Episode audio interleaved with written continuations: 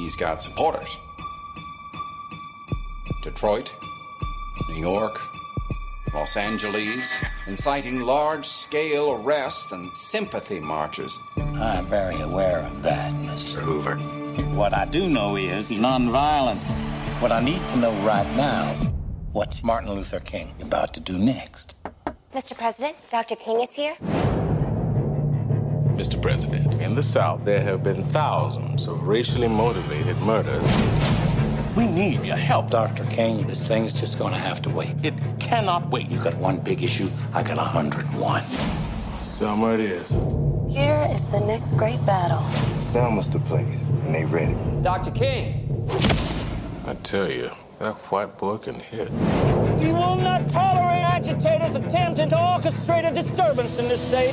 It is unacceptable that they use their power to keep us voiceless. Those that have gone before us say no more. People actually say they're gonna kill our children. They're trying to get inside of your head. What happens when a man stands up, says enough is enough? We build the path as we came, rock by rock. His sail is probably bugged. It probably is. We must march. We must stand up. You march those people into rural Alabama, it's gotta be open season.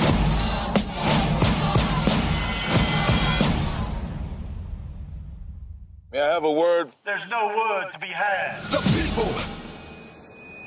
The people. The people. The people. There are 70 million people watching. These pictures are going around the world.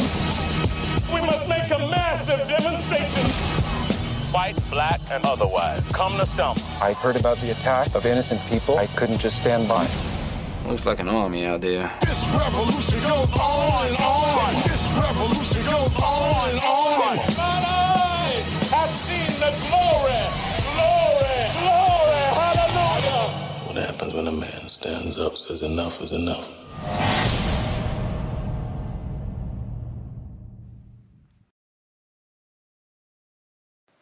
There was this song, some of y'all are going to remember this. It was released back in 1987 by the late, great Michael Jackson. It went something like this I'm bad, I'm bad, you know it. Right? Isn't it amazing how words can change? I mean, that song literally changed the way that the word bad was used in pop culture. Because all of a sudden, after that song, uh, you would hear things like, that is one bad dude.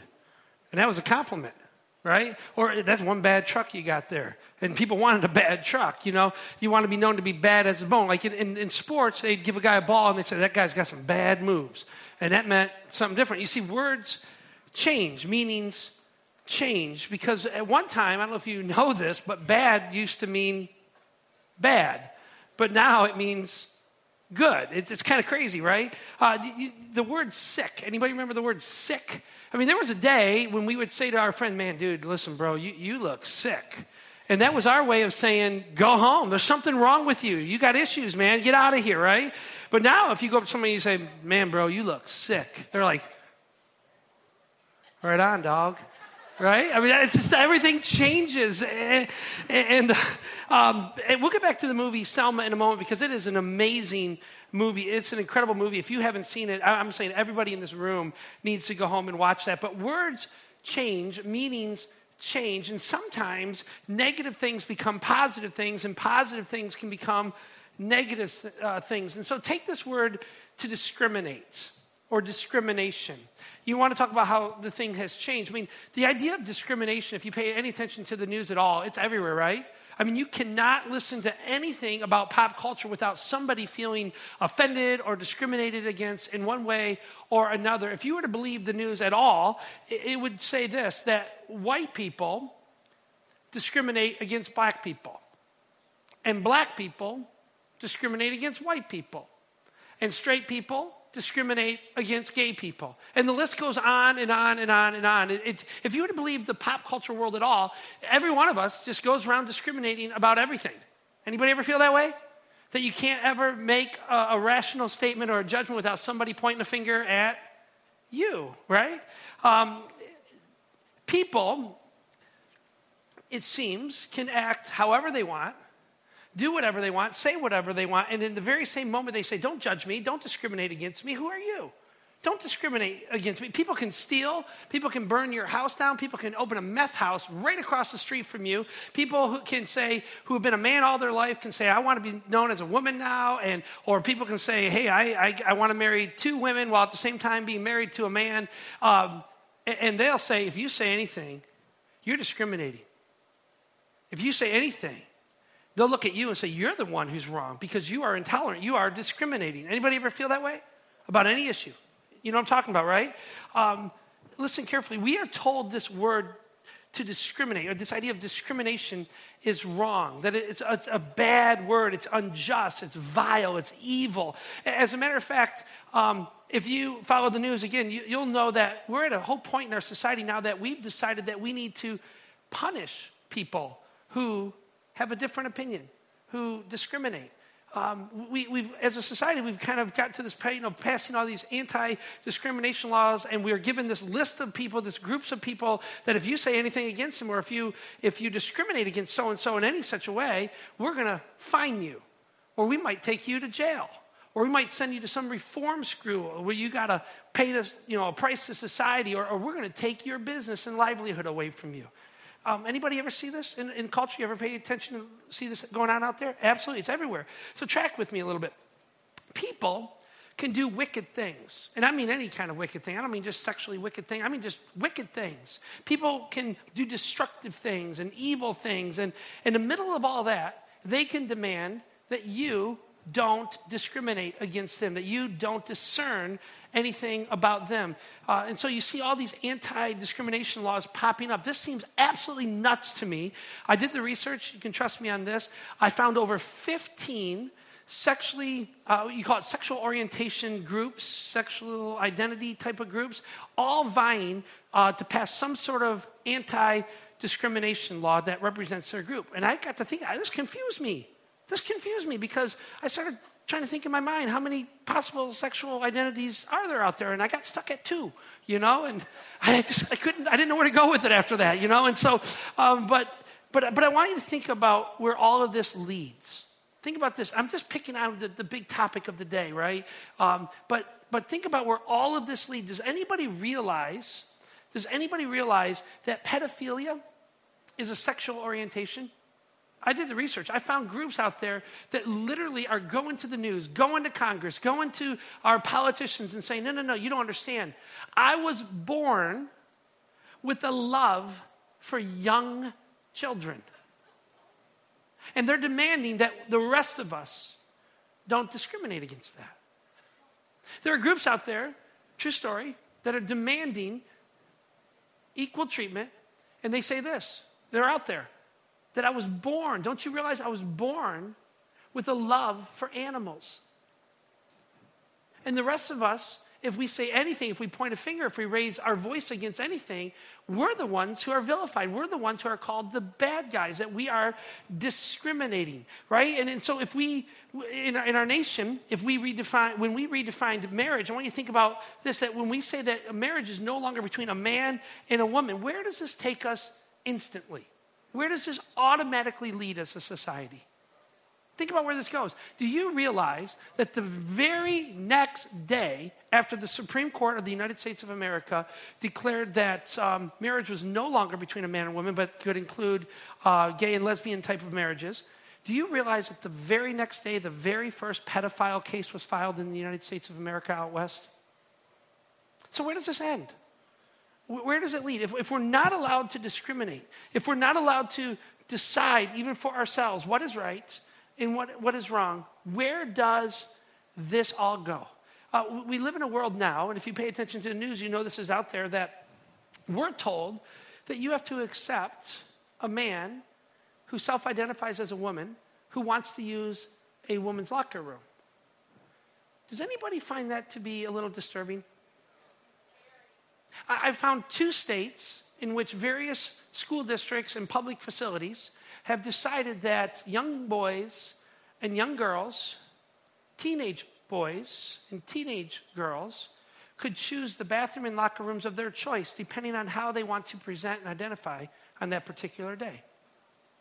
Has anybody ever been a 15 year old boy? Where does this go?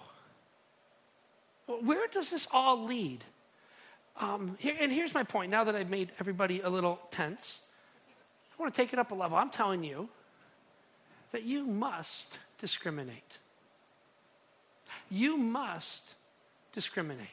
And you must teach your children to discriminate. Let me explain this because here's how the dictionary defines the very word discrimination. It says it just like this it says, discrimination is the ability to recognize the difference between things that are of good quality and those that are not.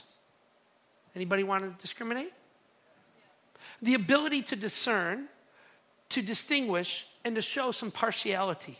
It's the ability to understand that one thing is different from another thing. And it just seems to me that as a society, we've lost a very important set of skills. In order to stamp out one injustice, we've created another injustice. And that's the injustice of not being able to tell one thing from another thing. We, we've lost the ability to decide for ourselves what is good, true, honorable, and noble.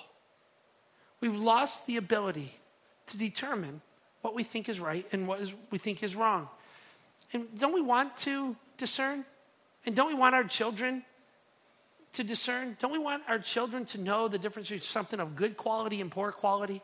Don't we want our children to be able to distinguish, to show some partiality, to make preference, preferential treatment on one issue versus another issue? Don't we want that for them? And don't you want this for yourself? Because the truth is, you do this every single day.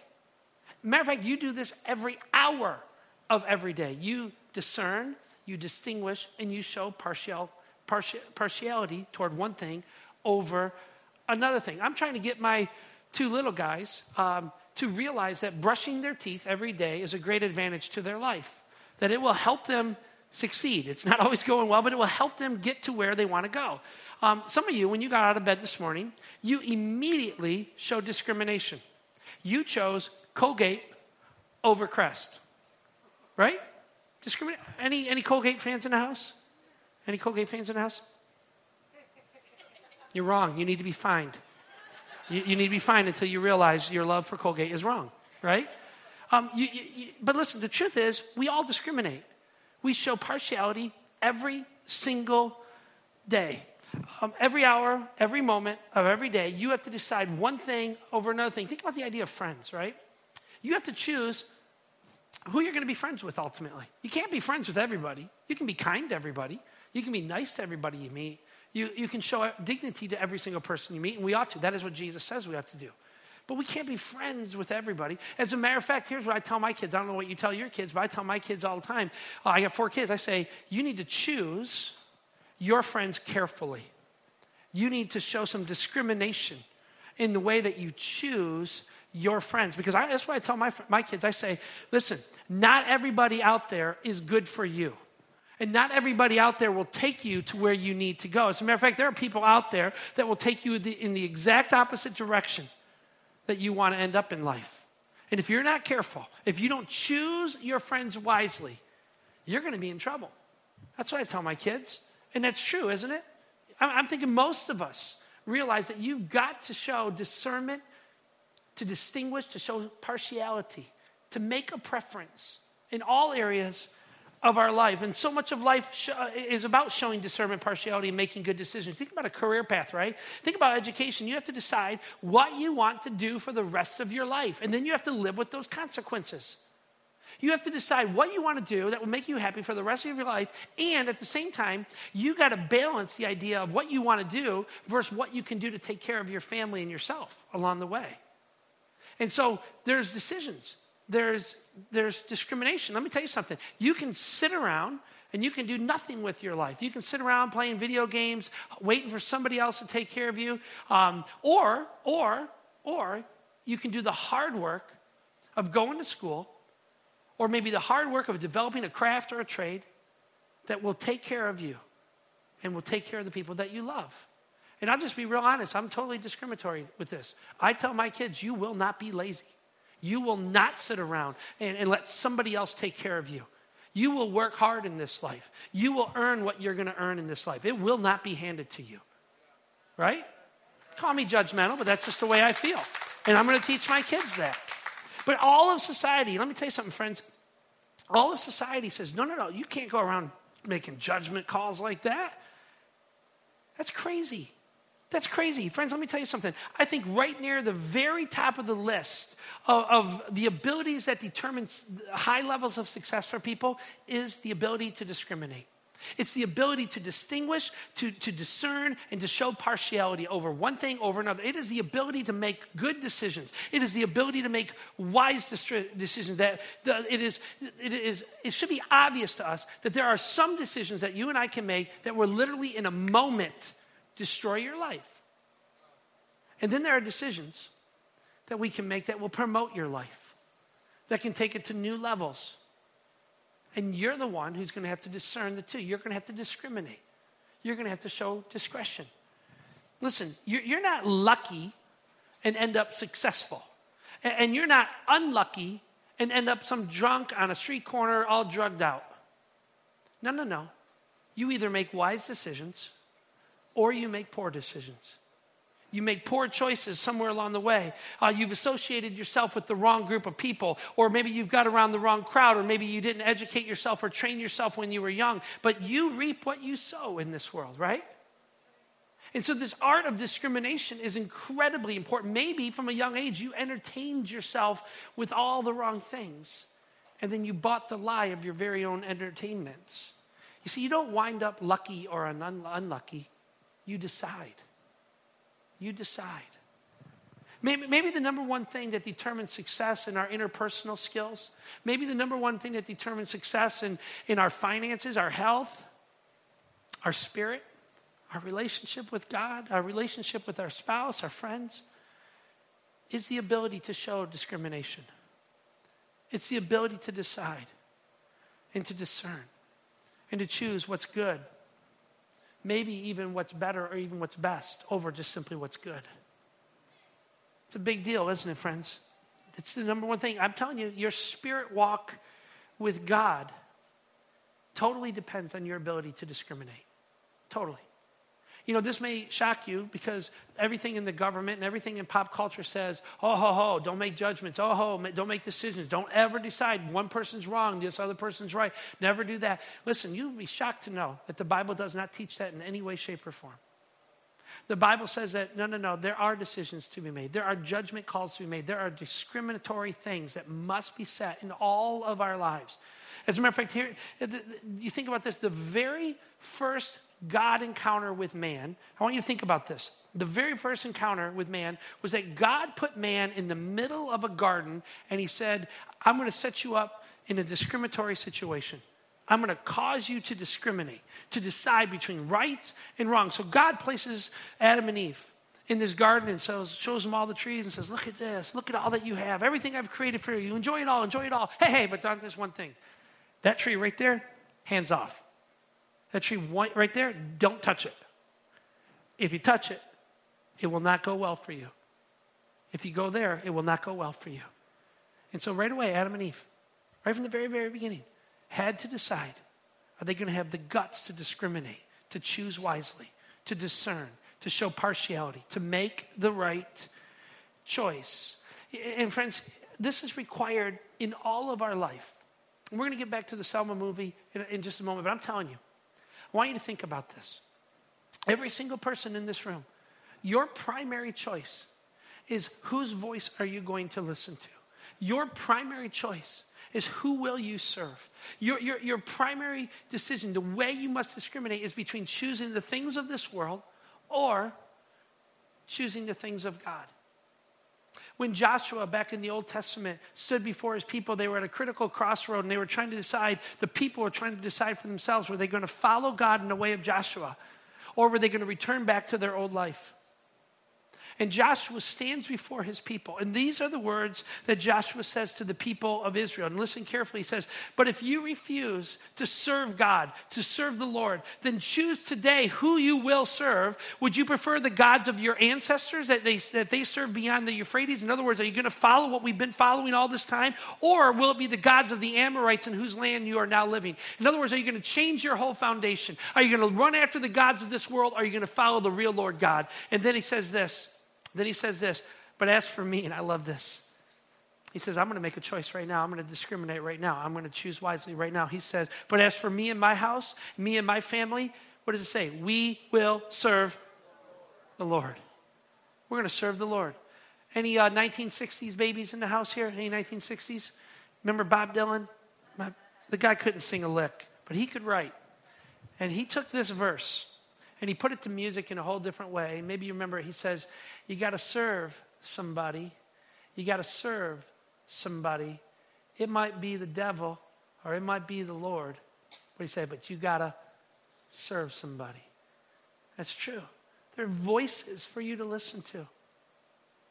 You have to choose which voice you're going to hear, which voice you're going to obey. You got to discriminate. You got to decide. You got to make judgment calls in your life. Here's how Jesus said it. Listen to what Jesus said. Um, Book of Matthew, chapter 7, he says this. I'll read it to you. He says, Be aware uh, of false prophets who come disguised as harmless sheep, but are really vicious wolves. He says, You better be ready to discriminate because not everybody wants well for you. Not everybody who claims to be good is truly good who's coming at you. Not all those temptations, not all those things that seem to be ringing in your ear are going to take you to where you really want to go in this life. But he says this you can identify them by their fruit, that is, by the way that they act.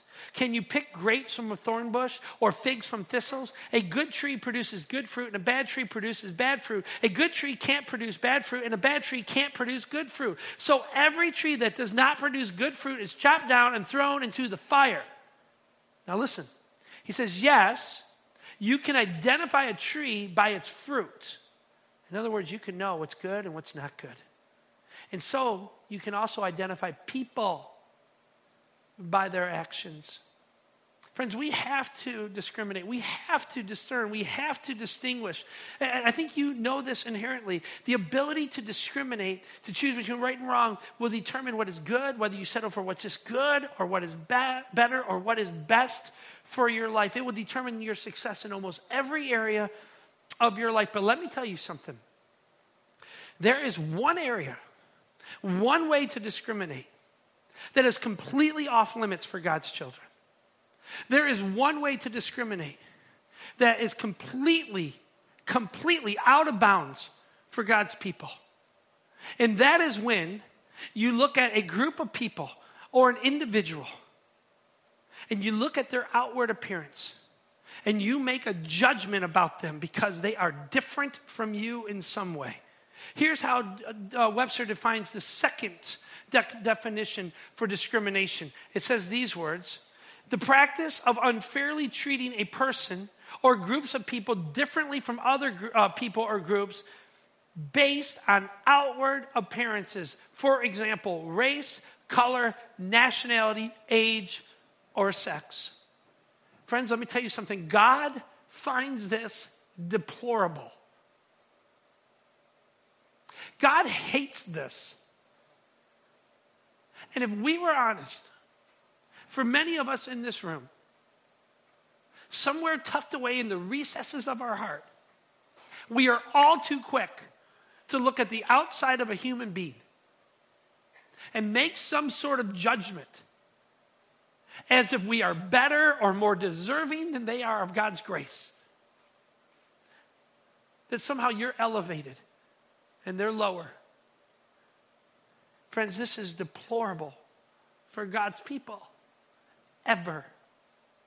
And this is where I want to take us back to 1965 into the heart of the civil rights movement, to the heart of this movie called Selma. I put together a bunch of clips that tell the story of incredible injustice. We're just going to watch one extended clip, and I want you to hear the story of how man has treated man.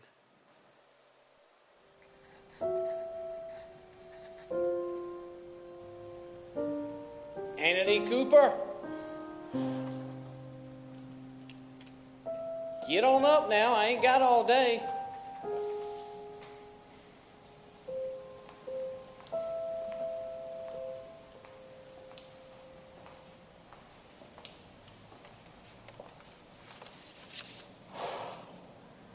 Mr. Dunn down at the rest home, ain't that right? Yes, sir. Wonder what old Dunn will say when I tell him one of his gals down here stirring a fuss. I ain't stirring no fuss. I'm just here trying to register to vote. It's all right this time. It's right when I say it's right. Recite the Constitution's preamble. You know what a preamble is? We, the people of the United States, in order to form a more perfect union, establish justice, ensure domestic tranquility, provide for the common defense, promote the general welfare. How many county judges in Alabama? 67. Name them.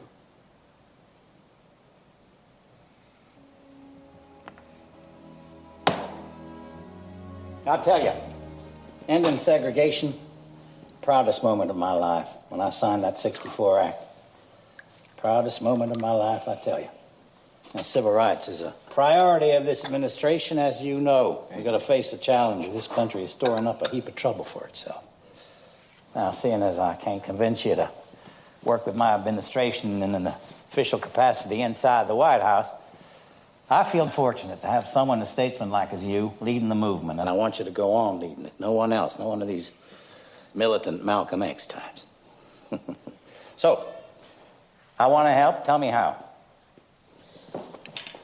Well, Mr. President, I'm here to speak specifically about the denial of a basic American right for the Negro citizen the right to vote. Well, uh, technically. Technically, um, we already have it, yes, Mr. President, but we both know in the South, black voters are kept off the rolls and out of the voting booths by systematic intimidation and fear, Mr. President. now, you asked how you can help.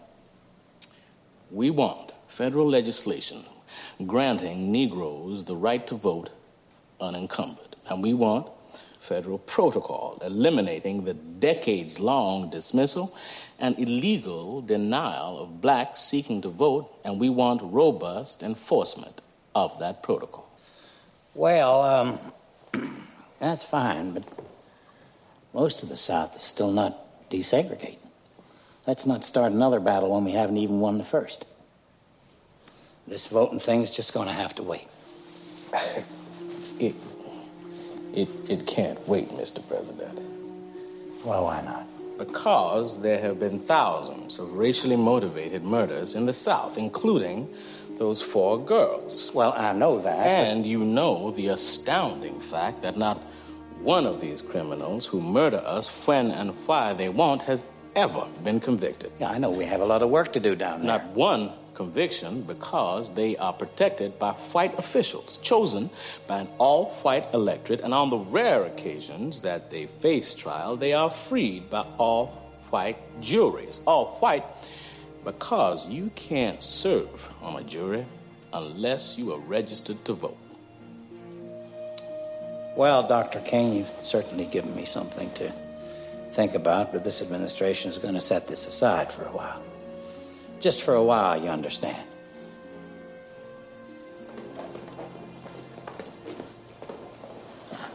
Summer it is. Singing, singing,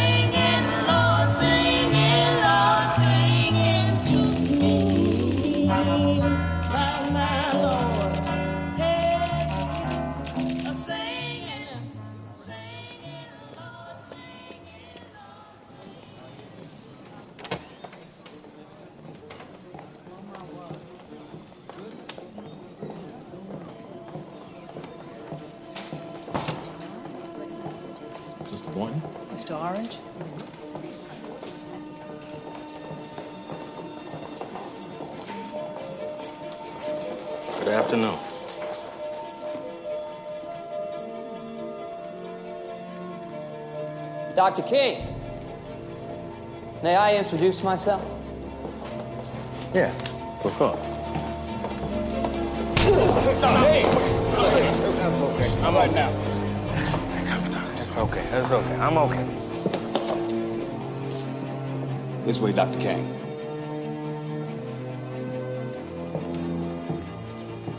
That white boy can hit.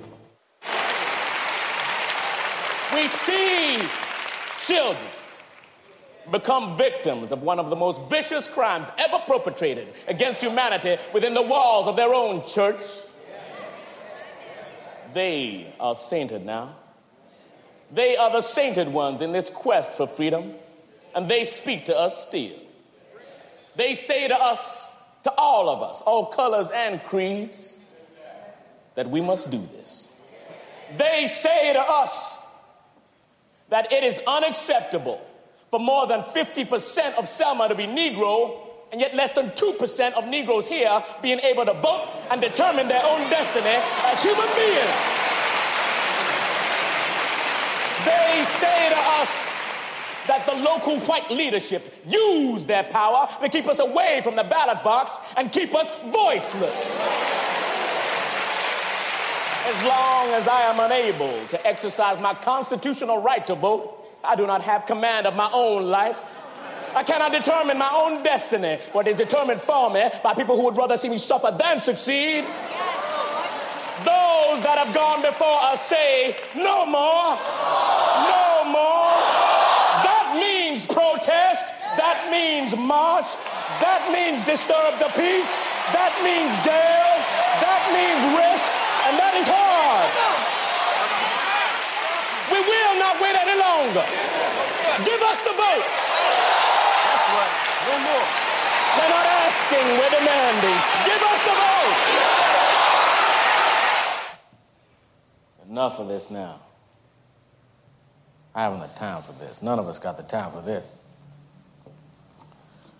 John, James, the way our organization works is straightforward. We negotiate, we demonstrate, we resist.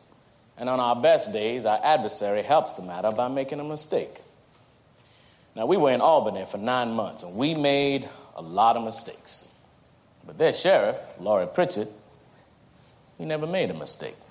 Kept his cool, kept arresting us in a humane way, carried people to the jail wagons on stretchers, day in, day out. There was no drama. You mean there was no cameras? Exactly. Now, I know we all understand that you young people believe in working in the community long term, doing the good work to raise black consciousness. It's good grassroots work. I can't tell you how much we admire that. But what we do is negotiate, demonstrate, resist. And a big part of that is raising white consciousness. And in particular, the consciousness of whichever white man happens to be sitting in the Oval Office. Right now, Johnson has other fish to fry, and he'll ignore us if he can. The only way to stop him doing that is by being on the front page of the national press every morning, by being on the TV news every night. And that requires drama.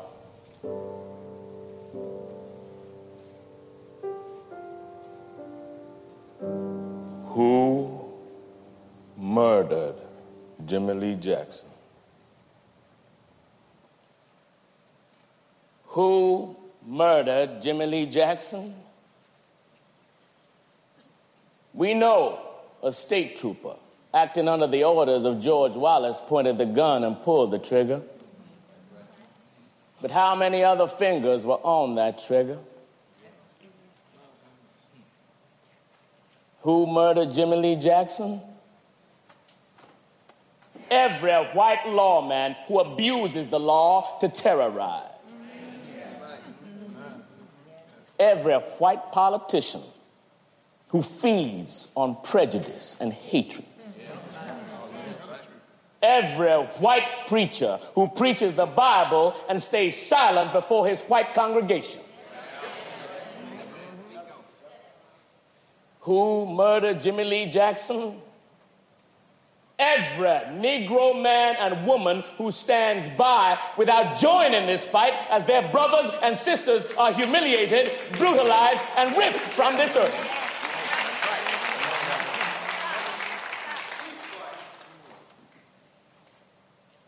When I heard President Kennedy had been shot and killed, and when I heard just yesterday that Malcolm X, who stood in this very church just three weeks ago, had been shot and killed, I turned to my wife, Coretta, and said the same thing I often say when one of our leaders is struck down. Our lives are not fully lived if we're not willing to die for those we love and for what we believe.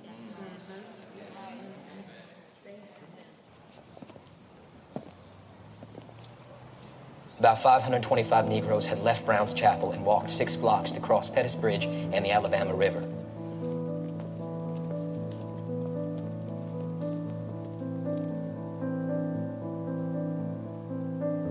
They were young and old, and they carried an assortment of packs, bedrolls, and lunch sacks.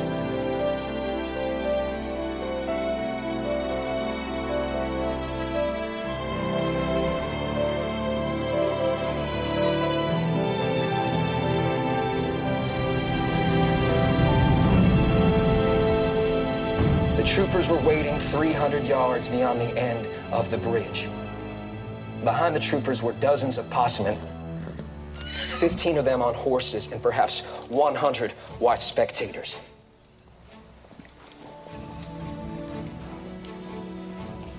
Can you swim? Not many swimming pool for black folk where I come from. Ready.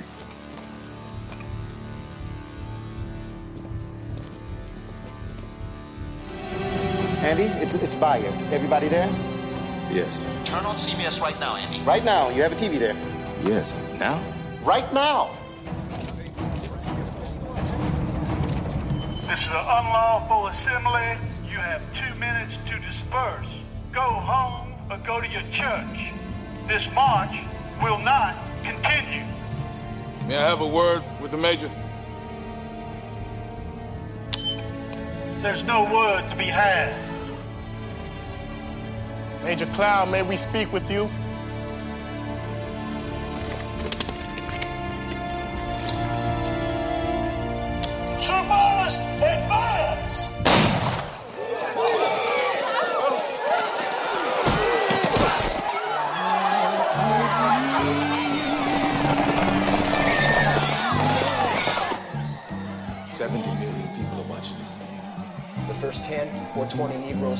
To the ground, screaming, arms and legs flying, packs and bags went skittering across the grassy divider.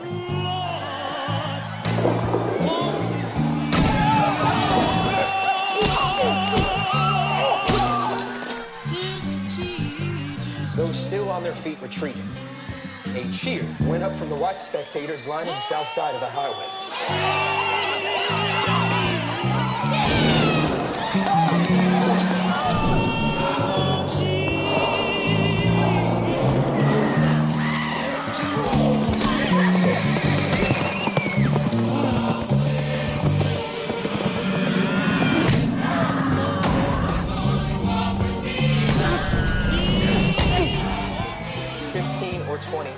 Nightsticks could be seen through the gas, flailing at the heads of the marchers.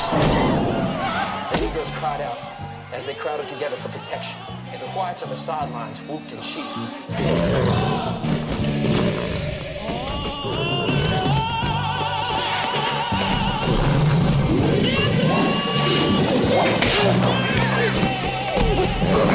From the hospital came reports of victims suffering fractures of ribs, head, arms, legs. The Negro leader, John Rose, despite injury from a possible skull fracture, led the marchers back to the chapel after the encounter with officers.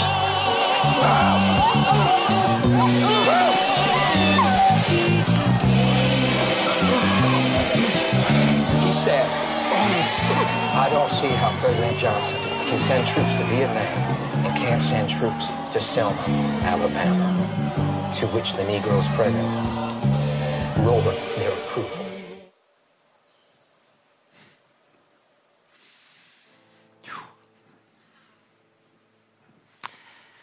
There is a way we discriminate that is deplorable to God. If you don't know your history, you need to go back and watch this movie. You need to see the end. It's amazing what, uh, what injustices these folks endured. It's amazing. And it blows my mind that in a lot of ways, the church, the body of Christ, was the cradle for racist driven discrimination. There, there, there, was this, there still is in a lot of ways, a white church and a black church. And friends, if you were to search through the pages of scriptures, you can't find that. There is only one church. There is only one God, one creation, one people who he redeems, who he loves, who he gave his son for. That's all of us, every single last one of us. White, black, Latino, Asian, or otherwise. But somehow, if we're honest, many of us still in the recesses of our hearts, we can judge by the outward appearance of a man. And let me tell you something. Uh, if you were to go back into the pages of the Old Testament, there's a story that is uh, about the calling of King David to be king over Israel. Um, God had removed King Saul's authority and, and uh, told Samuel the prophet to go find the next king, and he told him exactly who that king would be. And so he goes to the house of David, and he lines up all of David's brothers. There were seven total of them, I believe. They lined up from the biggest and strongest to the best, all the way down to the smallest. David didn't even make the original lineup. And when he gets there, he's looking at all this and he says, Wow, this must be the king. This must be the man because this man is young and he's tough and, he's, and he looks bright and he's handsome and he's all these things. And then God speaks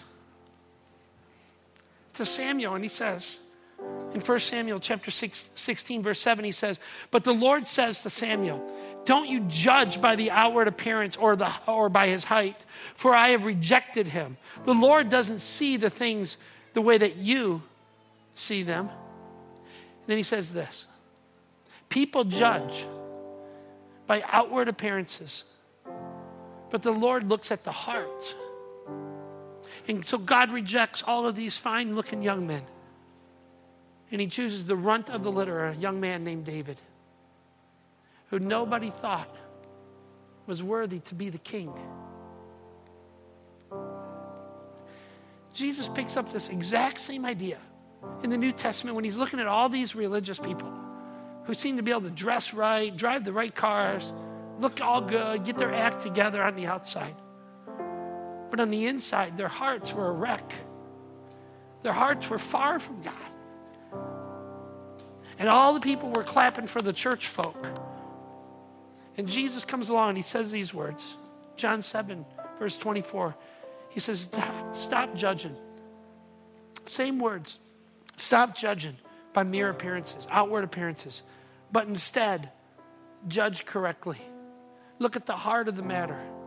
Look deeper into the soul of a human being. Uh, James, the brother of Jesus, he picks up the same idea.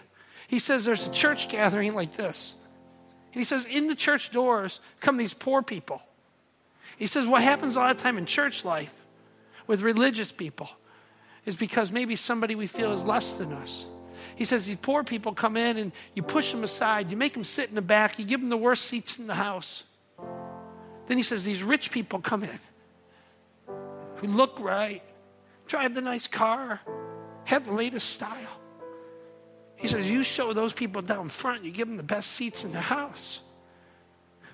And he says, This, this is what he says. Yes, indeed, it's, it's good when you obey the royal law as found in the scriptures love your neighbor as yourself. He says it's good when you obey that.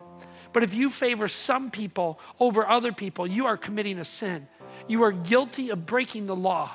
And then he says, when you do this, when you treat one people over another people, simply because of what you perceive them to be, he says, you have sinned against God, and this should never be in the body of Christ. I think one of the greatest joys um, for our church, uh, for me personally, to move to Taylor has been the diversification in my own personal life. You see, I grew up in North Monroe County, hung out a lot in southern part of Downriver, and when I was a kid, there were no black people in my life. None.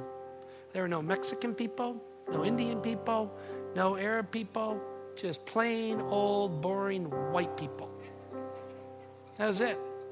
A little bit ago, uh, my son, he, uh, he thinks it's the coolest thing to invite the whole youth group over to my house every Saturday night. It costs me a fortune. It's ridiculous. He's, he invites all these boys over, and they eat me out of house. It's like 50 bucks every time they come over. It's crazy.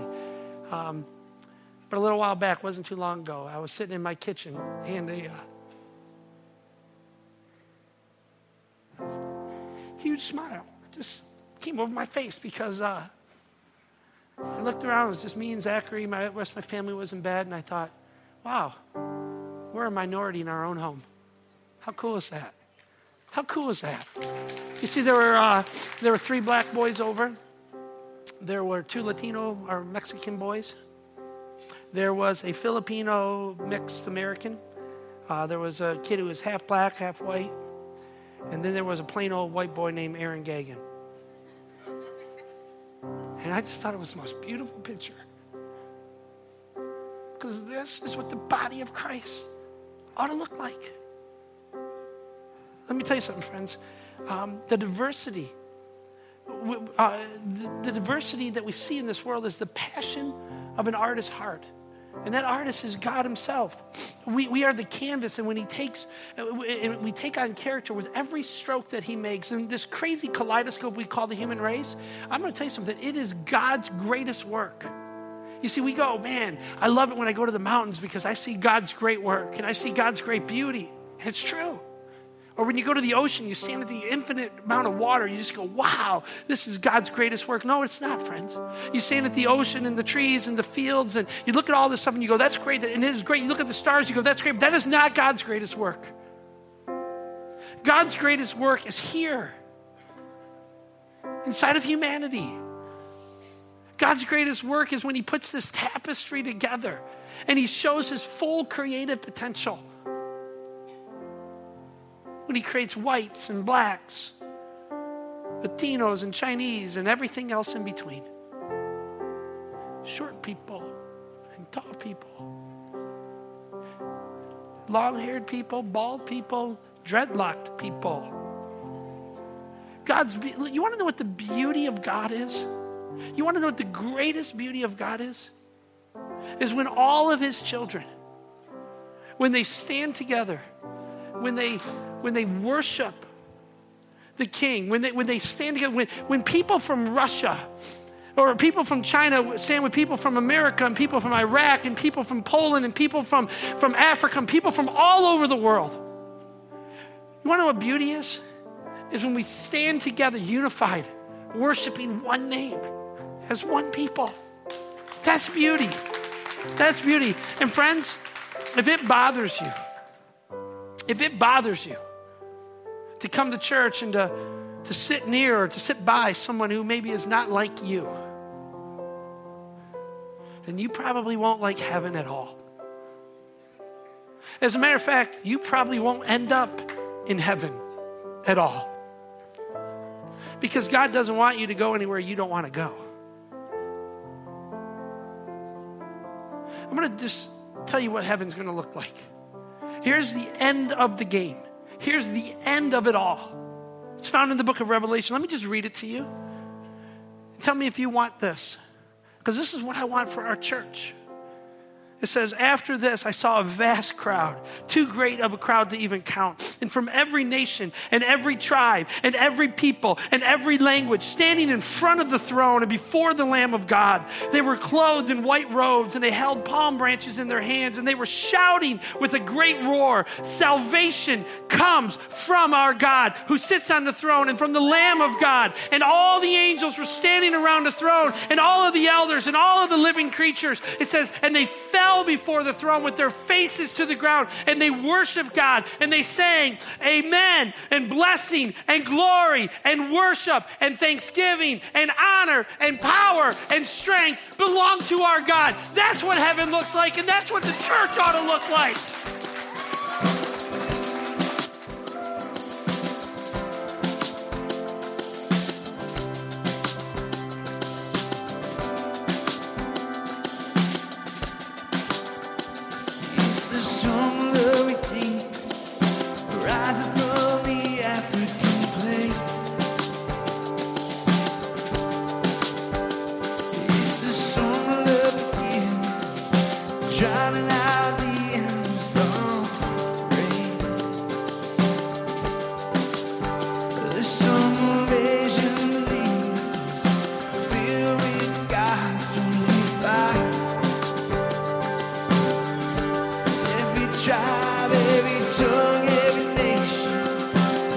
Some